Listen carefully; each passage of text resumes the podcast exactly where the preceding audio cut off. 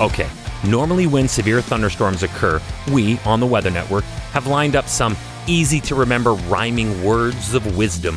Included in there is when thunder roars, go indoors. And in the event of flooded roads, turn around and don't drown. Hi, I'm Chris Mei, writer, producer, and host of This Day in Weather History, now in its second year from the Weather Network in Canada. What we have never had to consider, however, is reptiles falling from the sky in said act of weather. That happened on this day in weather history. So, if you find yourself scrambling around and it's raining gators, you say, whatever it is, you can do it later. Or, if you start running now, odds of survival are greater. What do you think? Yeah? No? Yeah? I'm going to have to work on those. However, on July 2nd, 1843, residents came face to teeth with an alligator in Charleston, South Carolina, while standing on the corner of Wentworth and Anson Streets, near what is known as the French Quarter. It's still there. And if you know South Carolina at all, then you know that they know heat and they know humidity in July. So if you know weather and meteorology, you know that equates every time to powerful and violent thunderstorms, hurricanes, waterspouts, and tornadoes. Again, like most stories of that time, information is limited. But this one was different, obviously. At the local Charleston Mercury newspaper, editor H.L. Pinckney broke the story. And even though there was absolutely no way for news to travel to other areas across the country faster than molasses flowing in February, this particular story caught the eye of other editors. And Pinckney's article was republished in the New Orleans Times and the New York Evening Post the following week. For that time, that's pretty impressive. And it just goes to show you that even two centuries ago, the news media would publish anything that attracted eyes or clicks, regardless of how it actually affected their respective local populations.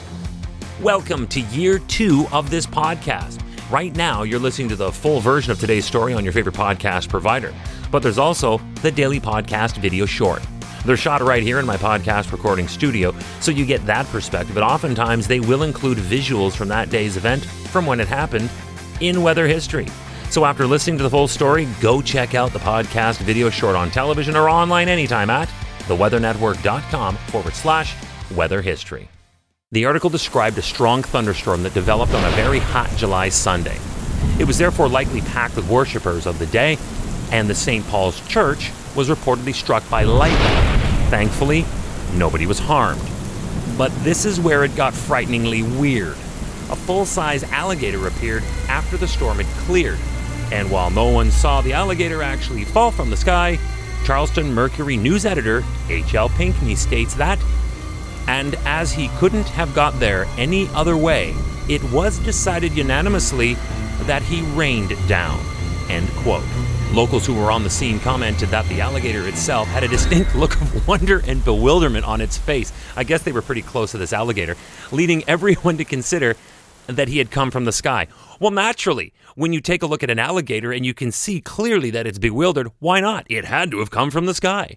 The working theory is that the gator could have been picked up by a waterspout that formed over a nearby river or creek and was dropped on Anson Street as the spout dissipated.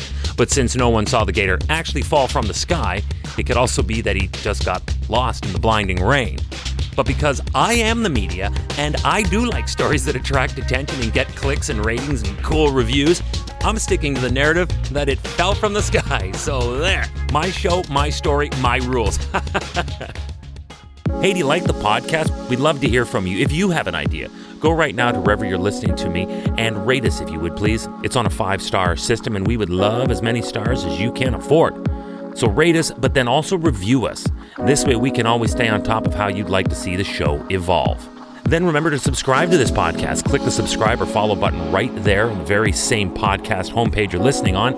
You'll be immediately reminded that the next day is ready to listen to, and you also have access to every episode in the archives. It dates back to June 1st of 2020, so there is a lot that we got to get caught up on on this day in weather history. All right, tomorrow is July 3rd, and on this day in weather history, we're going to return to the 21st century. How about that? During the summer of 2014, 385 wildfires burned in Canada's Northwest Territories. What makes that noteworthy is that it was almost 60% more than their average. So, what happened or didn't happen in the weather for that to occur? We're going to find out tomorrow on this day in weather history with me, your host, Chris Mei.